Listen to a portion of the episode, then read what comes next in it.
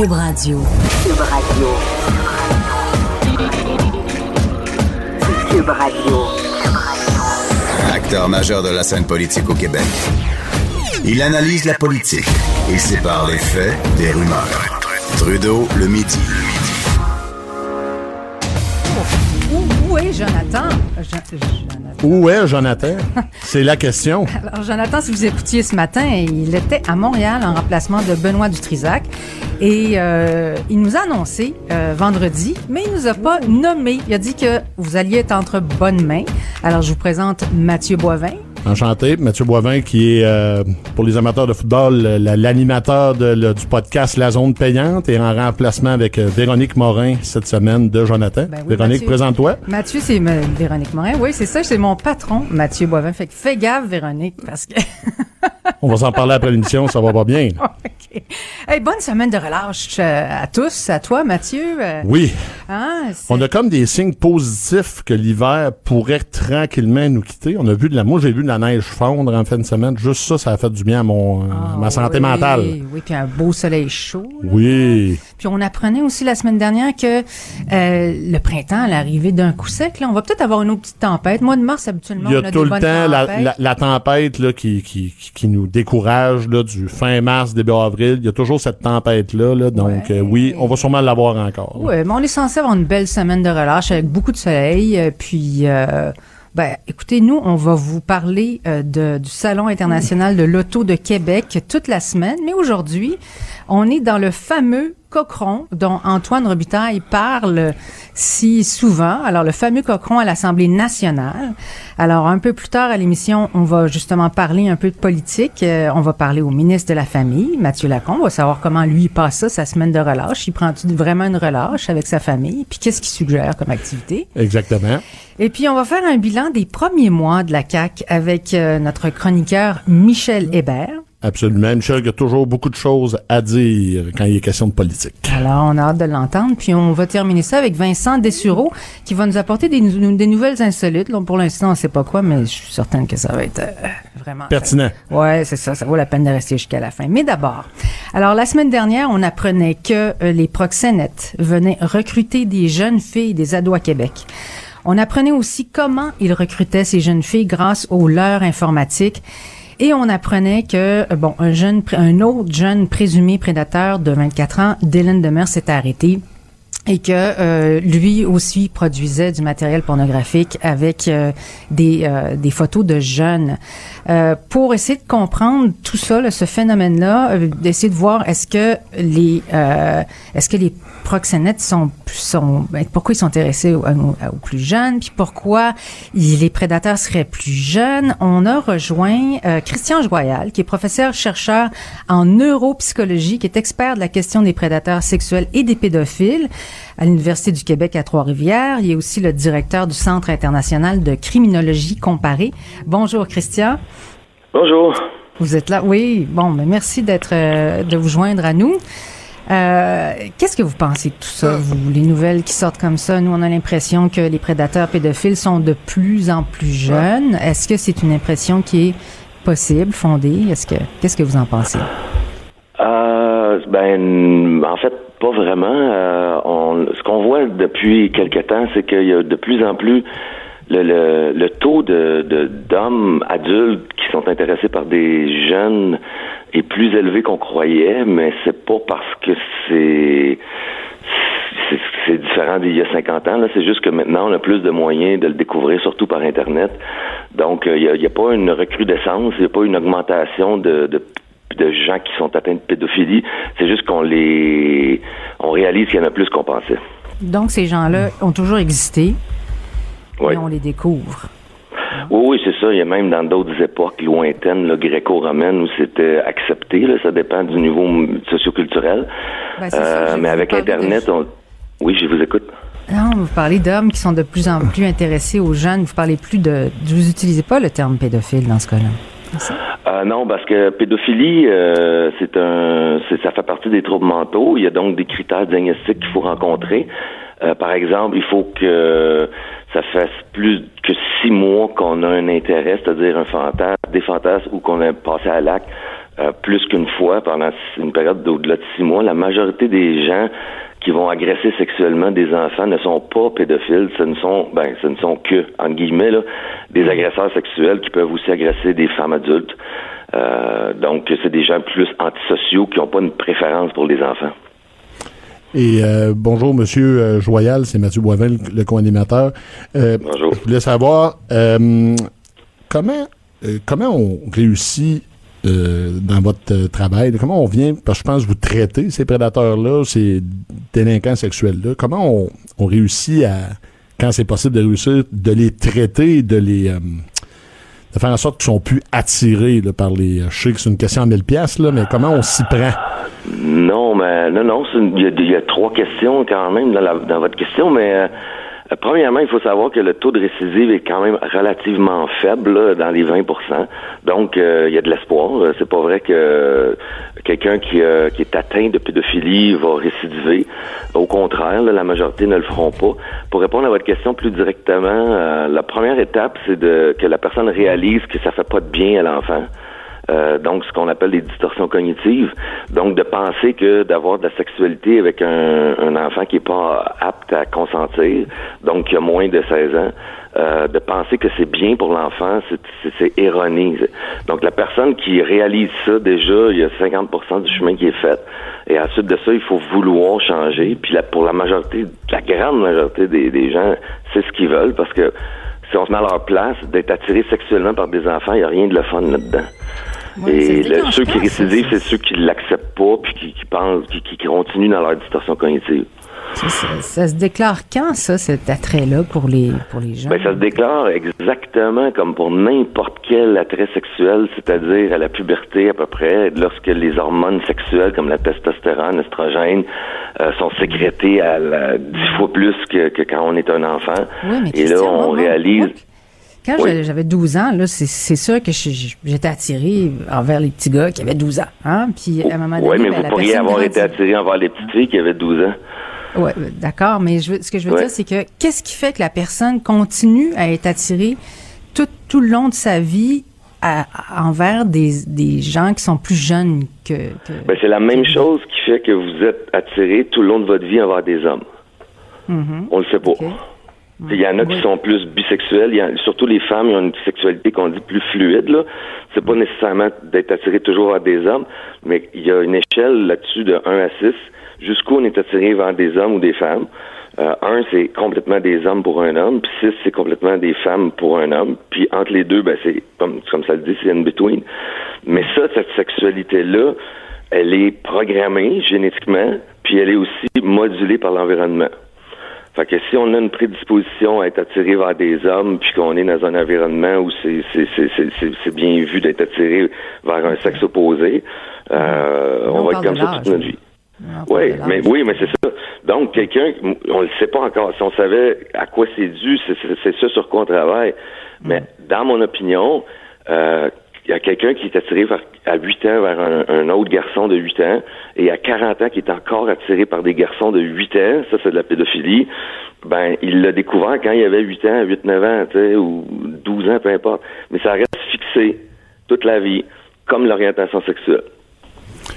Euh, euh, Monsieur Joyal, j'ai une question. Je reviendrai sur un point que vous avez parlé tantôt. Vous avez dit le taux de récidive pour les gens qui sont traités est de 20 Pourtant, dans l'opinion publique, on a tellement l'impression qu'ils vont tous récidiver. Euh, Non. euh, non. euh, détail- Parlez-moi donc de ça un peu, là, parce qu'on est convaincu qu'ils ils font un mauvais coup, ils vont en faire pour toute leur vie. Pourtant, le taux de récidive, euh, il est pas nul, mais il est quand même. Ben, il est présent, c'est cinq. Il est présent, c'est- mais- c'est une, une- une- une fois sur cinq, mais il y a deux choses à tenir en compte là-dedans. C'est que premièrement, euh, ça on le sait juste avec des gens qui ont été arrêtés, parce que, que on peut pas savoir pour des gens qui n'ont pas été appréhendés évidemment. Oui. Et euh, on le sait aussi sur une période de cinq ans, puis parce que ça coûte cher ces études-là à faire sur 25 ans. Donc, euh, le taux de récidive sur 25 ans, il y a quelques études disponibles, mais sont rares. Fait qu'il y a ça qu'il faut tenir en compte. Ça se peut que ce soit 30% dans le fond, dans la vraie vie. Là. Euh, mais c'est des gens qui ont été appréhendés. Fait que quelqu'un qui est sur Internet, qui se fait jamais prendre par la police, parce que c'est quand même un crime sexuel de regarder de la pornographie juvénile. Euh, je ne sais pas c'est quoi son taux de récidive Internet. Mais ceux qui ont touché à des enfants, qui ont été appréhendés, connus par les forces policières et qui ont suivi un traitement, le taux de récidive n'est pas si élevé, au moins pendant cinq ans. Évidemment, Euh. c'est pas facile parce que c'est, comme si moi, je me, j'avais pas le droit de récidiver avec une femme adulte, disons. Sais. Si c'est ça ma sexualité, ben il faut que tu arrêtes la sexualité. Et une des bonnes façons, c'est la médication euh, et la psychothérapie. Puis la médication qui fait baisser la libido, c'est que tu deviens asexuel. Parce que tu peux pas du jour au lendemain dire Ah tiens, maintenant, moi je vais changer d'orientation, je vais être attiré par des femmes adultes. Ça, ça se fait pas. Euh, il nous reste à peu près une minute, Christian, mais il faut vraiment que je vous pose cette question-là. Est-ce que vous avez des conseils de prévention pour nos jeunes? Comment déjouer des prédateurs? Euh, ben, ça dépend à quel âge. Comme moi, j'ai trois garçons euh, qui ont en bas de 10 ans. Euh, le, le conseil numéro un, c'est évidemment de pas parler aux adultes. Là. Euh, mais s'ils sont des, des les adolescents, c'est les adolescents un peu rebelles. Euh, ceux qui ils, ils- sont faciles à identifier là, dans, un, dans un groupe de jeunes qui sont un petit peu à l'écart, euh, qui se promènent avec une clé dans leur cou. Là, tu sais que les parents sont pas là, qui sont, sont un petit peu rejetés, mais en même temps antisociaux, puis ils recherchent des sensations fortes. Euh, c'est eux que les prédateurs vont viser en premier, puis sont assez faciles à identifier. Donc, c'est- c'est justement à eux, je leur dirais, de, s'il y a un monsieur qui veut te dire qu'il vient d'acheter une Xbox, là, euh, va pas avec lui. OK. Mais ça, c'est en personne, mais puis sur Internet, ça a l'air d'être facile. On dit, ben, engage-toi pas, euh, commence pas à parler des gens que tu connais pas, mais ça, ça a l'air que c'est via l'Internet, justement, les leurs. Euh, Oui, effectivement, c'est ça. Je- je- justement, mon plus vieux, moi, il joue souvent au soccer avec euh, du monde qui, qui peut venir de n'importe quel continent, puis ils disent qu'ils ont euh, 15 ans ou euh, 12 ans, mais euh, ça, se peut très bien qu'ils aient 45. Là, ça, c'est du leurre informatique. Euh, là, c'est une autre histoire. Euh, c'est quand ils commencent à, à parler de choses personnelles. Ça commence toujours avec euh, quelque chose de justement qui m'intéresse sur tel site. Euh, mais là, quand ça commence à être personnel, ou envoie-moi des photos, ou voici une photo de moi. Euh, Puis aussi pour les parents, de jamais oublier qu'un ordinateur dans une chambre fermée, c'est pas une bonne idée. De mettre ça là, dans la salle de cuisine, dans, dans- dans le salon, pour que tous les adultes puissent avoir accès. C'est un classique. excellent, ouais. Bon, bon conseil. Merci. Parfait. Alors, euh, Monsieur Joyal, merci d'avoir été disponible. Quand Trudeau parle de politique, même les enfants comprennent. Jusqu'à 13h, vous écoutez Trudeau le midi. Cube Radio.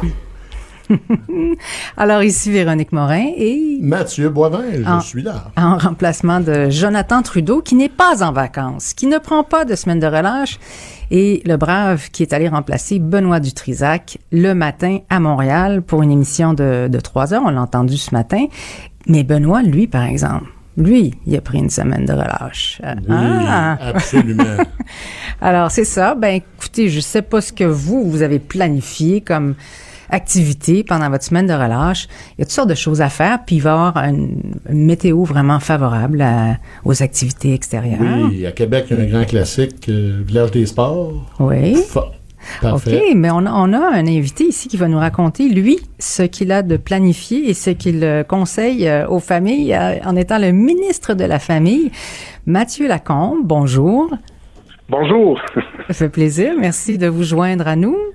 Est-ce que vous nous parlez donc de votre euh, bureau de comté? De...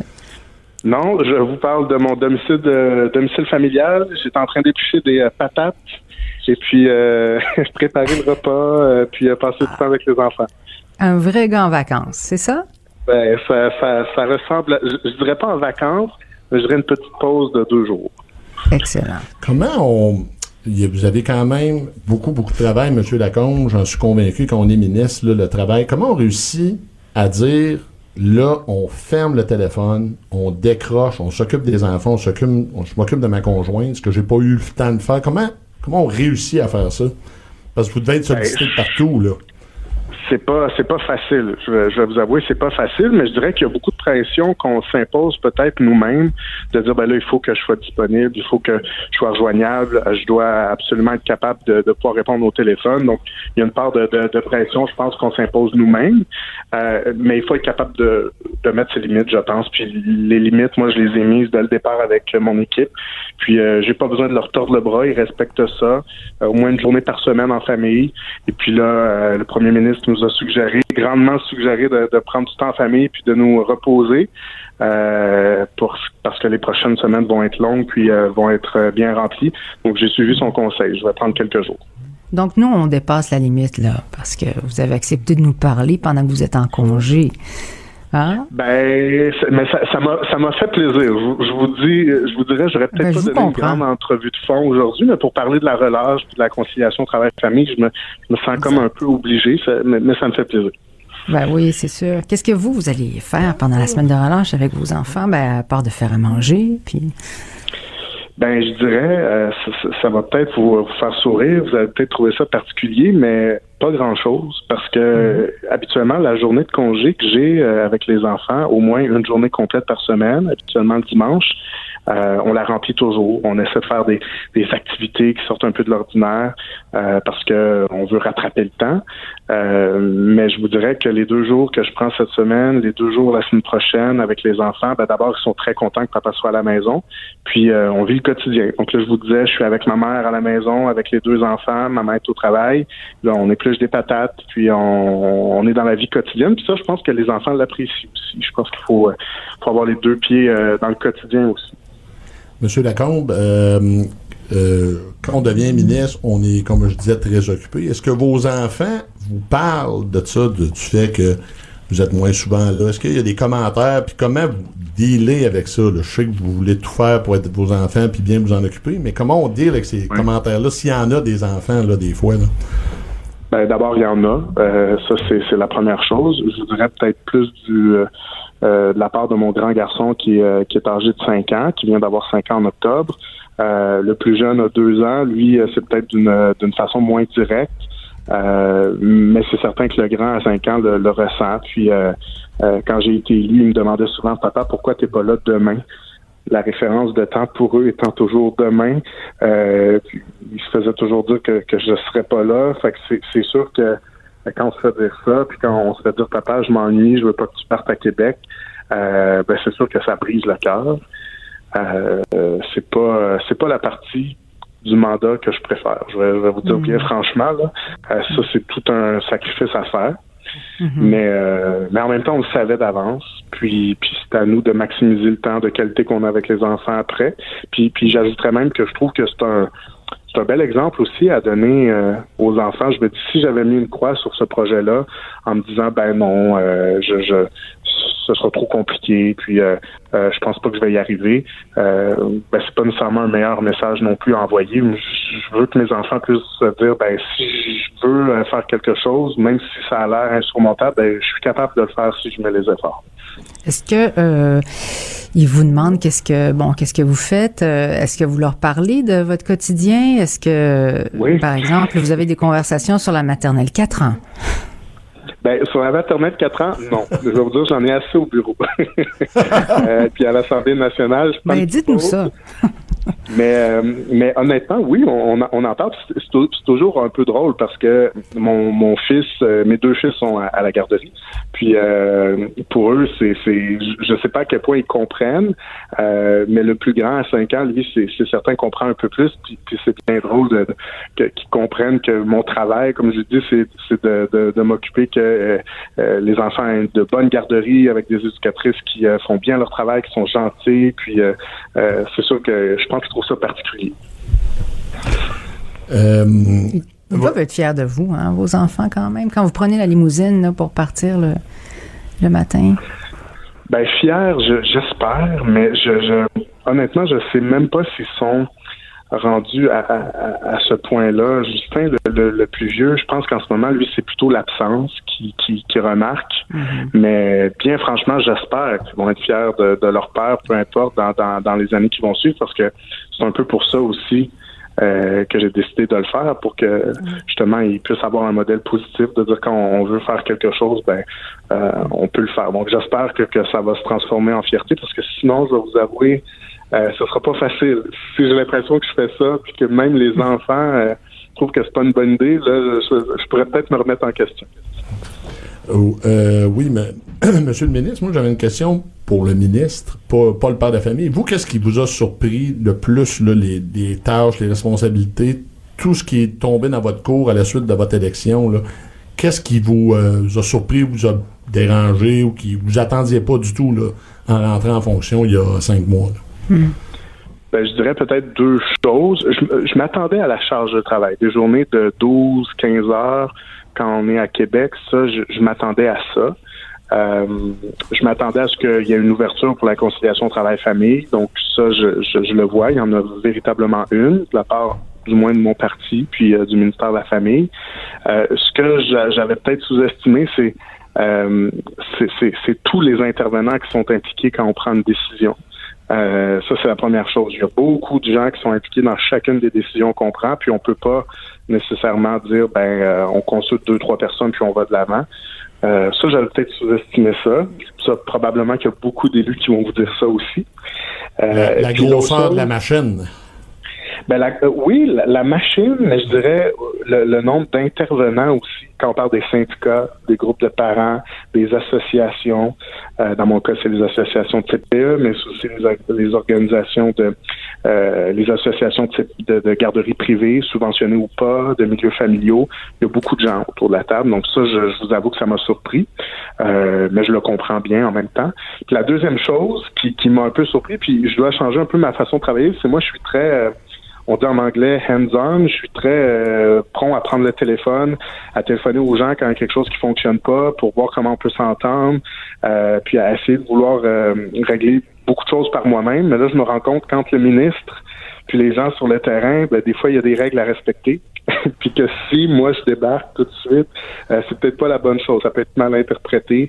Euh, donc j'ai- beaucoup de volonté d'y aller directement. Puis là, je me rends compte qu'il faut faire les choses dans l'ordre. Puis euh, des fois, c'est mon chef de cabinet là, qui me retire un peu par la manche, qui me dit Mathieu, laisse-nous faire notre travail. Puis quand ça va arriver sur ton bureau, ce sera ton tour. C'est votre dossier prioritaire, Mathieu, pour la rentrée, quand vous allez retourner? Ben, c'est certain que c'est le développement de, de toutes les places qu'on a annoncées euh, au cours euh, des dernières années. Je dis on.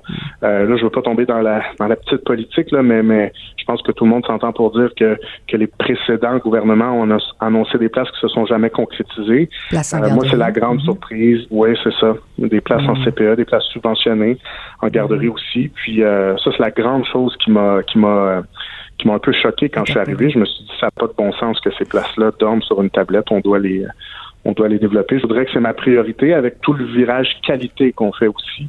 Dossier de l'enfant, resserrement des programmes éducatifs. Euh, on dit qu'on veut aider nos enfants à développer leur plein potentiel. Ben, on se retrousse les manches puis euh, on travaille là-dessus. Bon, ben, on vous souhaite euh, bonne chance, Mathieu. Merci de nous avoir parlé. Qu'est-ce qu'on mange ce soir pour souper? Qu'est-ce qu'on mange à part les patates? Quoi d'autre? Quoi d'autre? Du pâté Oh, chinois? ça va être bon.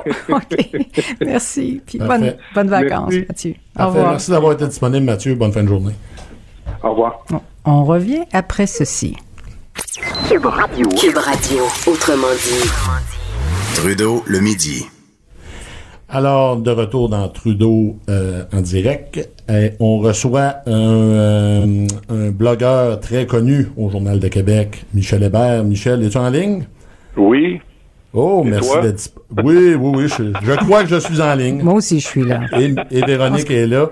Merci d'être là, Michel. Bonjour, madame. Michel, Véronique. euh, je lancerai une question assez générale. Euh, le gouvernement est là depuis cinq mois. J'irai avec une question très ouverte. Ta performance, comment tu jusqu'à maintenant la performance du gouvernement de François Legault? Bien, euh, moi, je vois une, euh, une performance en deux temps, si tu veux. Après l'élection du 1er octobre, euh, le gouvernement s'est retrouvé sur la défensive du fait d'une comment dire d'une d'une offensive des Verts. C'était le pacte euh, et euh, sauvons la planète et tout, et le gouvernement euh, n'avait d'autre choix que d'envoyer au front euh, la célèbre Marie-Chantal Chassé. Et euh, bon, ça a donné les résultats euh, qu'on a vus, mais bon, euh, sur l'essentiel, euh, les questions ont resté, euh, sont restées assez superficielles. C'est-à-dire, qu'est-ce que le gouvernement va faire? Dominique Champagne, qui, contre toute attente, lui, cogne à la porte, puis Mhm. il rentre direct au Conseil des ministres. Pas besoin de payer une, euh, un permis de lobbying ou, euh, ou quoi, ou de se payer des lobbyistes. Euh, il semble que tu passes à tout le monde en parle et ensuite tu vas direct au bureau du PM. Ça, c'est un détail, je pense, qui a heurté une certaine partie de la population parce qu'il y en a pas mal de gens qui voudraient peut-être aller au ministère, euh, n'importe lequel, soit la famille, au revenu, euh, au bureau du premier ministre, pour exiger ceci ou cela, mais c'est pas tout le monde qui est capable de le faire. Euh, je ferme la parenthèse là-dessus. Donc, le gouvernement s'est retrouvé avec euh, ce, ce- cette apparence de tollé, là. que, Bon, il fallait absolument sauver la planète et ça commençait par le Québec. Je, en, en- en affirmant ça, là, euh, certains vont dire, bon, il est contre, c'est un climato-sceptique et tout. Pas du tout. Le fait est que ceux qui font ces affirmations-là euh, passent tout de suite sous silence ce que nous faisons déjà. D'abord, en termes de pollution comme telle, d'é- d'émissions de GES, le Québec est exempt. Si le- le- les pays les plus polluants au monde polluaient autant que le Québec, on serait déjà en avance sur euh, toutes les prédictions euh, catastrophiques euh, qu'on nous fait de toutes les instances mondiales. Le Québec représente une infime partie de, la production des GES du fait de notre hydroélectricité. L'autre chose, c'est que nous payons depuis des années une taxe carbone qui est cachée dans les taxes qu'on paye à la pompe. Et ça, ça, alimente le célèbre fonds vert qui euh, distribue des dizaines, des centaines de millions de diverses subventions. Et ça ne donne pas apparemment les, euh, les résultats escomptés. On donne, on donne, on donne même au CN, béton provincial, Canadian Steamship, Steamship Line, euh, Alcan, euh, euh, Barbecue, puis la, pizzeria c'est, c'est comme si les fonctionnaires qui sont là, de, de, il y a 17 instances administratives ministérielles qui ont, ont le droit d'intervenir dans le fonds vert pour divers programmes. Il y en a une soixantaine de programmes. Alors, t'imagines-tu le flot de millions qui sort de là? Des, des, des, des, ça, ça mériterait une enquête. Ça, ça mériterait tout de suite On va le dire une, Antoine. euh, une, euh, une prise en compte, un examen en commission parlementaire et faire défiler les véritables responsables. Moi, j'ai trouvé que l'assassinat politique de Marie-Chantal Chassé avait quelque chose de malaisant certains jours. C'est sûr qu'on peut dire la dame n'était pas préparée et tout, mais n'importe qui, toi, moi ou, euh, ou ceux qui, parmi ceux qui nous écoutent, qui n'ont pas d'expérience politique, se retrouver le matin en arrivant au bureau avec euh, 4-5 caméras puis 12 journalistes qui te posent des, Des questions ouais. autour de toi, là, tu peux perdre contenance. OK? C'est hum- ouais. c'est humain. Donc, tu trouves que peut-être que le premier ministre était un peu intransigeant face à. Il n'a pas donné de chance. Il, il aurait pu la. Non, je, non, je pense qu'il l'a soulagé. Honnêtement, là, elle a, elle a eu plusieurs chances. Si moi, je, je vous pose la question, ou vous me posez la question, qui est, je suis pas ministre, là, euh, qu'est-ce que c'est pour vous le fonds vert, M. Hébert? Bien, le fonds vert, c'est une, une, une bourse, euh, une cagnotte qu'on qu'on qu'on qu'on alimente à même la taxe sur le carbone et qu'on distribue dans divers programmes dans l'espoir de, de, de, de réduire les gaz à effet de serre. OK? Ça, c'est c'est ça- c'est pas compliqué, c'est ça. Moi, être ministre de l'Environnement ou n'importe qui d'autre aurait pu répondre ça si quelqu'un ne perd pas les pédales parce que les, les, les caméras sont, sont sur elle, tu comprends? Ben oui. Oui. C'est- c'est- c'est- C'est c'est comme ça. Moi, je pense pas que le gars a été intransigeant. Je pense qu'il a été peut-être, euh, comment dire, il été un peu... euh, Rapide. c'est les, c'est les, ça, là, c'est une, une des, des conséquences de la fameuse parité.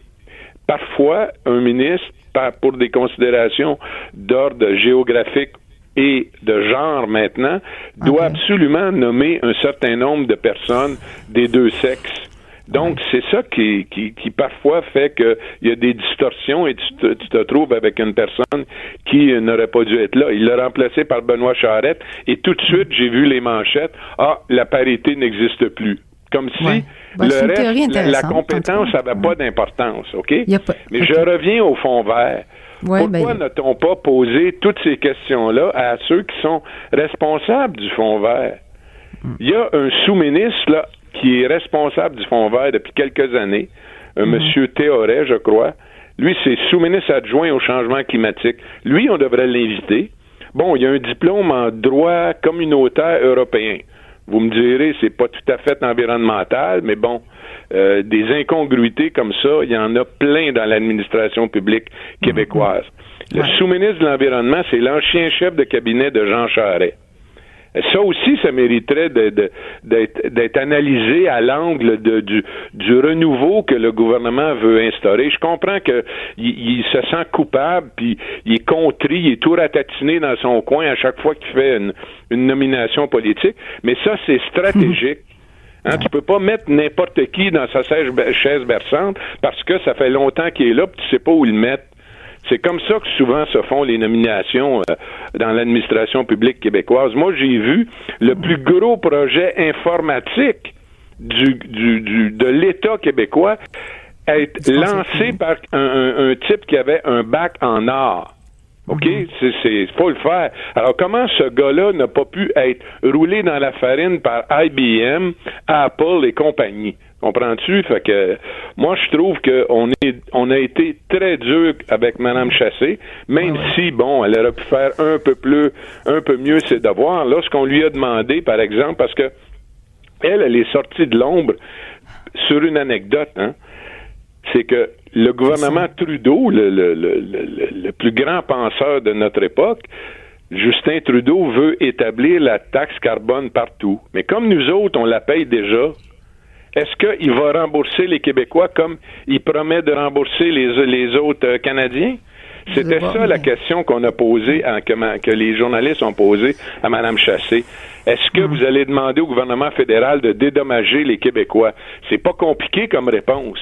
Alors, quand tu réponds à, à- quand c'est pas compliqué comme question, quand tu réponds à cette question-là en disant, bien écoutez, il faut que la population sache que son gouvernement est blablabla et blablabla, c'est là qu'elle s'est tuée. Ouais. C'est en répondant pas... à une question d'ordre politique, et probablement c'est parce qu'elle savait pas la réponse. Mais c'est pas c'est pas nécessairement ça qui a dominé les premiers mois de, de la CAQ. Ben, moi, je pense que l'immigration. début, au, au- au début, il y a eu l'environnement, OK? Parlons de l'immigration. Et, à- ensuite, tout de suite, à une question sur euh, à Mme Guilbeault, euh, deux ou trois jours après le- le- le- l'élection.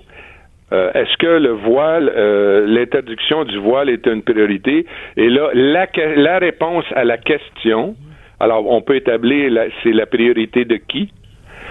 Euh, la réponse à la question a fait la manchette parce que c'était le désert. C'est le désert souvent euh, lorsque un nouveau gouvernement arrive en poste. Donc, les médias se sont, euh, se- la grande roue s'est mise à tourner, s'est mise à tourner, et euh, le voile. Et aujourd'hui, on est dans l'immigration jusqu'aux genoux. Mais la première partie de, de, de, de, de l'automne, c'était environnemental, et ensuite à la, à la réponse de Mme Guilbeault. Après ça, il y a eu le patinage artistique de François Legault et, et d'autres. Et bon, il y a eu euh, M. Jolin Barrette qui a tenté d'hy- d'hypnotiser tout le monde. Mais aujourd'hui, il se retrouve en commission parlementaire avec les fameux 18 000 dossiers euh, euh, qui, qui sont, qui se sont accumulés au ministère. Parlons- Donc, moi, je pense de. que la première partie est environnementale, la deuxième est identitaire. Puis, Qu'est-ce que tu as bon à dire sur la gestion de- du dossier identitaire de la CAQ pour le moment? On a comme l'impression que c'est un tcha-tcha mal rythmé. là. Moi, euh, écoute, euh, j'ai le sentiment. Au final, tu- quand tu quand tu écoutes comme il faut le propos du ministre ou du premier ministre, c'est que il n'a- il n'ose pas le dire parce que c'est politiquement incorrect. Mais moi, j'ai analysé pendant des années les, euh, les données d'aide sociale Et il y avait une donnée qui revenait euh, souvent, c'est-à-dire que les personnes qui sont issues de l'immigration, le nombre atteignait presque 80 000 à l'aide sociale à une certaine époque. Il n'y a pas si longtemps non plus. Là. Mm-hmm. Donc, du fait du, euh, du, du, recul du chômage et tout, ça s'est amoindri. Mais la politique avant, la politique euh, immigratoire du Québec était assez simple. Qui veut venir s'en vient, ou à peu près. Tu sais. Et celui qui voulait, euh, bon, euh, aller enseigner ou euh, pratiquer la médecine devait subir, c'était la, la, la, croix et la bannière parce que la reconnaissance des diplômes, c'est c'est très difficile. On, on, voit même qu'avec les, les, super infirmières, il a fallu attendre être la dernière province avant d'accorder une, une reconnaissance. Tu comprends? Tout est tous les domaines sont hyper réglementés et il y a une hégémonie des ordres professionnels dans tous les domaines. Donc, ça nuit à l'intégration des immigrants. Donc, ce que Legault euh, dit tout le temps, c'est je veux que ceux qui vont venir aient un emploi et que ceux qui vont venir puissent assumer les emplois qui sont disponibles. C'est bien beau de dire venez tout le monde, mais mhm. s'ils s'en vont tous à l'aide sociale, qu'est-ce que ça fait? Ça fait de l'exclusion, ça fait des ghettos, euh, ça crée aussi des, des, des hum, du ressentiment, des, des, immigrants qui se sentent exclus, ça crée de la violence, des comportements qui deviennent euh, problématiques et tout. Et je pense que ça, cet aspect-là ne ressort pas beaucoup. Nous sommes beaucoup en ce moment, et au Québec, on est assez fort là-dessus, euh, l'émotion. Donc, il s'agit qu'une enseignante écrive une lettre au devoir que pour que ça fasse la manchette partout deux jours après. Moi, je porte le voile, c'est mon choix, et vous voulez me l'enlever, je vais perdre ma job. Écoute, euh, c'est sûr que si tu veux changer des comportements, est-ce qu'il faut attendre comme en Europe où c'est extrêmement difficile? La solution la plus simple, pardon? Mm. C'est un dossier qui est extrêmement délicat. Ben, délicat. Si on n'avait pas la Charte canadienne des droits, ce ne serait pas si délicat que ça. Parce que dans le fond, prenons en Suisse, ils ont tenu un référendum sur les signes religieux, le port du voile islamique, partout, dans les lieux publics, partout. Ça a été non. La majorité a dit non et maintenant c'est interdit. Alors quel gouvernement, quel réseau de télé, quel chroniqueur va pouvoir ensuite dire ça n'a pas de sens, puisque la majorité de la population dit on n'en veut pas de cette euh, euh, du prosélytisme qui est derrière tout ça, là, la promotion d'une certaine religion. Parce que il y en a qui disent que c'est une question de pudeur. Moi, pudeur, mon œil. Quand on regarde les, les photos d'époque à Téhéran, à Alger, euh, un peu partout, les, les, les femmes arabes n'avaient pas des comportements euh, euh, très différents de, des femmes occidentales. Mais tu regardes, tu prends une photo des années 75, de, l'année 75 à Kaboul ou à, à, Damas ou à Alger, puis tu regardes aujourd'hui, ils sont toutes, toutes voilées de, de pied en cap il y a, y a eu une, une, une, très lourde avancée de, de, de l'islamisme dans les pays euh, euh, musulmans qui, qui, qui devrait inquiéter euh, tout le monde. Il y a maintenant, si vous le voyez, il y a maintenant en, en, Iran, en Algérie, des protestations de femmes qui veulent se libérer de ça. Il y a des, des, des même en France, c'est un problème. En Belgique, mm-hmm. c'est un problème. Alors ici, nous, euh, seul, seul sur notre banquise, nous, ça sera pas un problème. Hein, ceux qui disent que c'est pas un problème, ils disent souvent, il y en a pas de ça. Pas besoin de légiférer, il y en a pas. Ah, il y en a juste 12. Ah, il y en a juste 200. Mais quand il y en aura 100 000, est-ce qu'on va pouvoir légiférer? Ou c'est mieux de dire non, on fait pas ça tout de suite. Bon. Michel, euh, on va falloir se quitter là-dessus, mais juste en terminant 30 secondes, toi, tu t'attends à quoi au retour? Évidemment, il y a le budget. tu vas surveiller quoi au retour de la pause? Moi, je vais voir si euh, le gouvernement va aller de l'avant avec le remboursement partiel des trop perçus d'Hydro-Québec. Le reste, là, le voile, l'environnement et tout, là, c'est compliqué pour le, la plupart des gens qui ont une vie active très, très exigeante. Mais quand tu dis aux gens, non, on payera pas ce que tu as trop payé, Et ça, ça passe pas. Parce que ça, c'est facile à comprendre. Ça, ça veut dire on vous a eu, puis on vous aura encore. Ça, ça passe très, très mal. Parce que si moi, je dois 100 dollars à Hydro-Québec, je peux pas leur en rembourser seulement 40. Ils vont Ben, exiger le 100 dollars. Même chose au ministère du Revenu. Même chose pour euh, le- le- les taxes municipales. Toutes les administrations publiques là, qui nous vampirisent, là, eux autres, quand on leur doit un sou, il faut rembourser un sou. Quand on leur doit 100 dollars, il faut rembourser 100. On rembourse pas 50. Ça, ça passe pas dans la population pour une raison bien simple. C'est très facile à comprendre. Merci Michel Hébert, notre chroniqueur qui nous a parlé de politique des premiers mois de la CAQ. Trudeau, le midi. Joignez-vous à la discussion. Appelez ou textez 187 Cube Radio. 1877 827 2346. Ici Véronique Morin, Mathieu Boivin, en remplacement de Justin, euh, voyons, pas Justin. Justin, non, Justin ne travaille pas pour nous encore. Je savais que j'allais faire ça. Jonathan, C'est Jonathan Trudeau. Voilà. Et on va rejoindre Vincent Dessureau. Vincent, on se connaît pas, mais ça me fait plaisir, enchanté. Ça me fait grand plaisir. Comment va votre début de semaine? Ça, ça se passe bien, c'est excitant. Ben, Oui, quand vous c'est réussissez à avoir. bien. Oui, Ouais, quand ouais. vous réussissez à avoir Michel Hébert, là, généralement, c'est parce que vous êtes des champions. C'est un gros morceau. C'est un hein? gros morceau, oui. Puis on est content aussi d'avoir Vincent Dessureau. Ah, merci, parce que merci. tu as toutes sortes de belles nouvelles à nous. Euh, Beaucoup de nouvelles pertinentes. Vincent. Oui, on se relaxe un peu. Là. Ça reste lundi, puis on va prendre un, un moment pour se, se- se relaxer Ça avec des nouvelles bien. un peu différentes. D'ailleurs, c'est le mois de la nutrition, hein. Fait que il fa- fallait parler de bouffe. On pouvait pas s'en passer. Euh, tu nous parles d'une étude ou je sais pas quoi, fast food qui est de plus en plus engraissant. Oui. Euh, ouais. En fait, parce que je sais pas si vous êtes des grands consommateurs de fast-food. Ça, ça peut m'arriver. Ça peut t'arriver, hein, Mathieu? Ben, euh, et moi qui fais beaucoup de routes quand même, Montréal-Québec, on n'a pas, souvent pas beaucoup d'alternatives. hein. Euh, Alors, on, on- s'arrête où on C'est peut. ça, c'est- je je suis tout le temps sur la route, moi. c'est ça. sur sa route du matin au soir.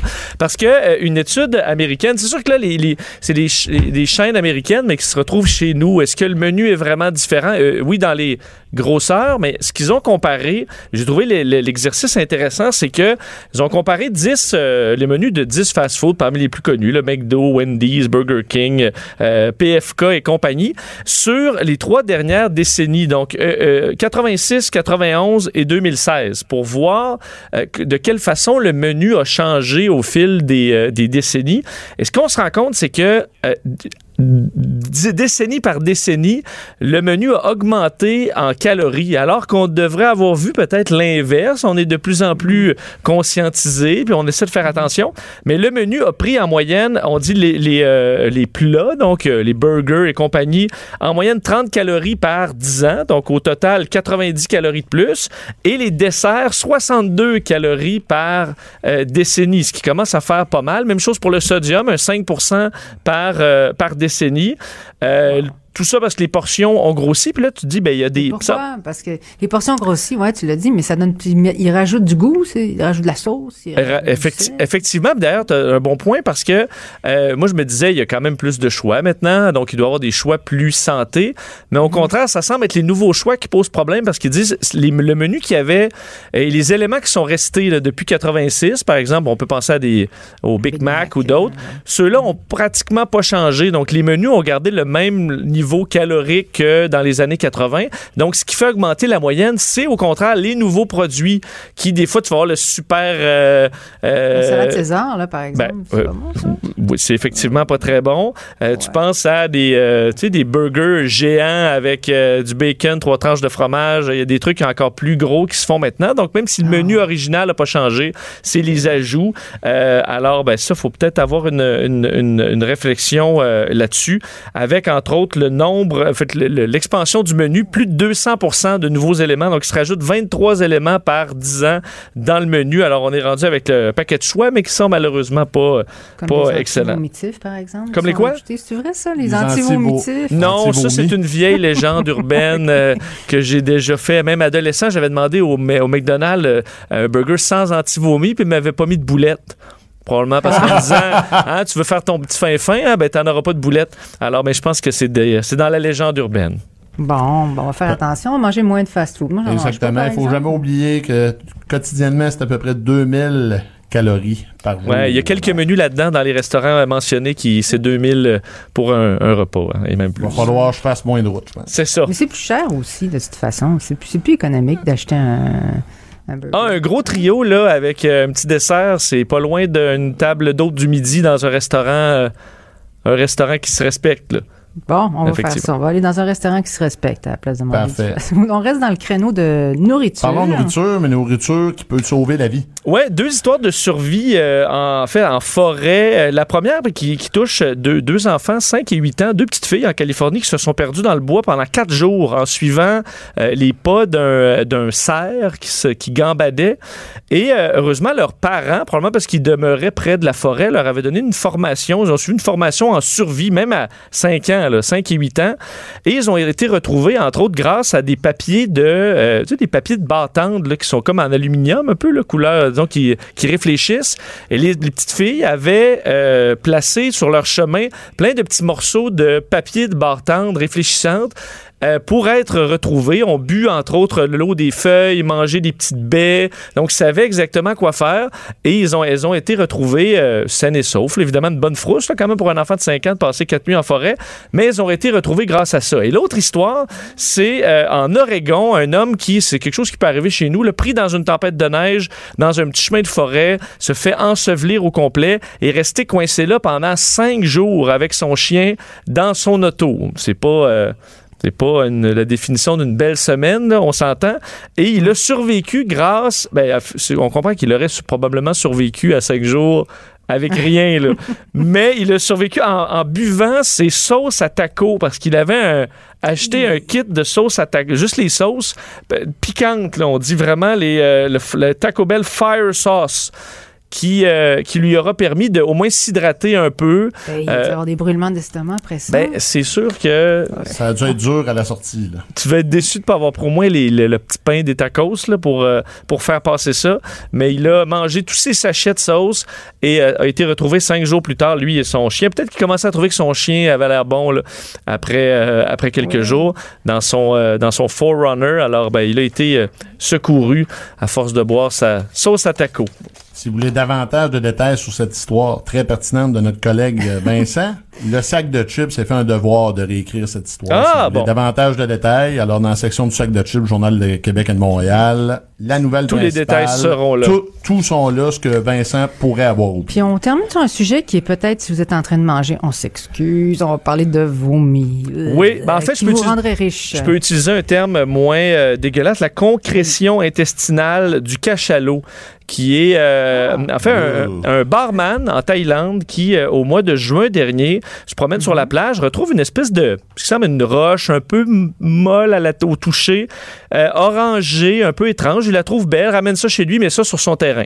Dans les derniers mois, donc plus- plusieurs mois plus tard, un invité qui, qui passe par là qui dit Hein, c'est quoi cette roche-là? Commence à observer ça. Il dit Hey, c'est pas d'une roche, c'est de l'ambre gris qui est un morceau de, ben, comme je disais, de vomi de cachalot, mais qui vaut une fortune que les compagnies de parfums recherchent parce que son odeur euh, horrible, semble-t-il, quand tu l'ouvres, permet au parfum de tenir très longtemps.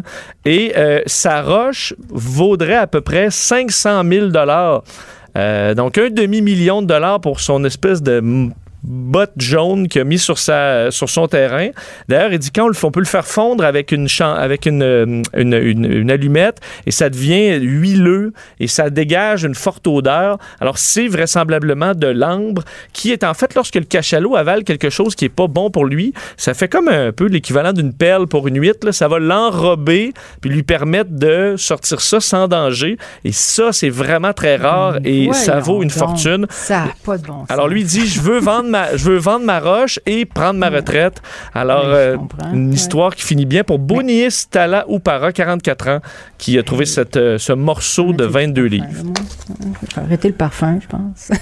Ben, ouais, ça te donne pas le Oh. goût de te parfumer, mais la petite odeur là, de revenez-y, c'est, ça, c'est le vomi de cachalot, le, le secret. Hey, merci Vincent tu- pour ces histoires euh, rocambolesques. Un grand plaisir. Bonne semaine au, euh, au Salon de l'Auto. Puis toi, ben, on va te voir au salon de l'auto aussi. Je hein, serai là mercredi, jeudi, vendredi, en après-midi avec le, le retour de Mario Dumont. Puis cet après-midi, tu, tu nous parles de. Tu vas parler de quoi? Ah, ben, Déjà euh, on est déjà, euh, on, est- on est déjà booké. On va parler entre autres de l'histoire du, du déneigement, là, les deux côtés. Est-ce qu'on devrait donner plus de formation à nos déneigeurs ou est-ce que c'est les piétons et les automobilistes qui savent pas se comporter et comprendre les défis d'un d'un déneigeur? On va aller dans les deux côtés un peu dans l'émission tantôt. Ouais, un peu des deux, hein. C'est un peu des deux, franchement. Mais Oui, parfait. Fait que, ben, merci d'avoir été là, euh, Vincent. C'est toujours apprécié. Un grand plaisir. Bonne semaine. Hey, à Parfait, bientôt. À, merci. à- à plus tard. Et Bye. rapidement, euh, on a une nouvelle de dernière minute. L'acteur Luke Perry, qui avait suivi un AVC la semaine dernière euh, sur les sites de nouvelles. là, son décès il est décédé aujourd'hui à l'âge de 52 ans. C'est une nouvelle qui est sortie en, en premier du site TMZ. Alors, euh, voilà, Oh, c'est une c'est nouvelle. jeune, 52 ans. Oui, c'est très jeune en effet. Et c'est une nouvelle de dernière minute. Ouais, bon, ben, écoute, pas tellement joyeux de se laisser là-dessus, mais euh, sur une note plus joyeuse, on se retrouve demain à partir du Salon international de l'automobile de Québec. Je suis allée faire Oui. un petit tour rapido, mais venez nous voir parce que euh, nous, on va être situés juste à l'entrée, à côté des Porsche, pas parce qu'on peut se permettre une Porsche, mais c'est quand même. C'est un référent facile au salon. Ouais, les c'est ça. Porsche. Puis le thème de cette année, ça va être Showtime. Et puis, ils vont parler beaucoup de, voitures de luxe euh, qui sont maintenant un peu plus abordables. Fait qu'on va avoir plein d'entrevues pour vous. On venez nous saluer. On aimerait ça vous rencontrer. On va avoir notre euh, collègue aussi, Véronique Racine, qui va être là pour euh, euh, nous accompagner, qui est notre euh, recherchiste et en fait tout, promo, promo et tout. Mathieu, tu vas être là aussi, évidemment. Je devrais Tu vas être nous là. faire plaisir. Donc, en remplacement de Jonathan euh, Trudeau, ici Véronique euh, Morin. Ça fait plaisir d'être avec vous. Et Mathieu Boivin, qui ça fait un plaisir aussi d'être là. Cube Radio.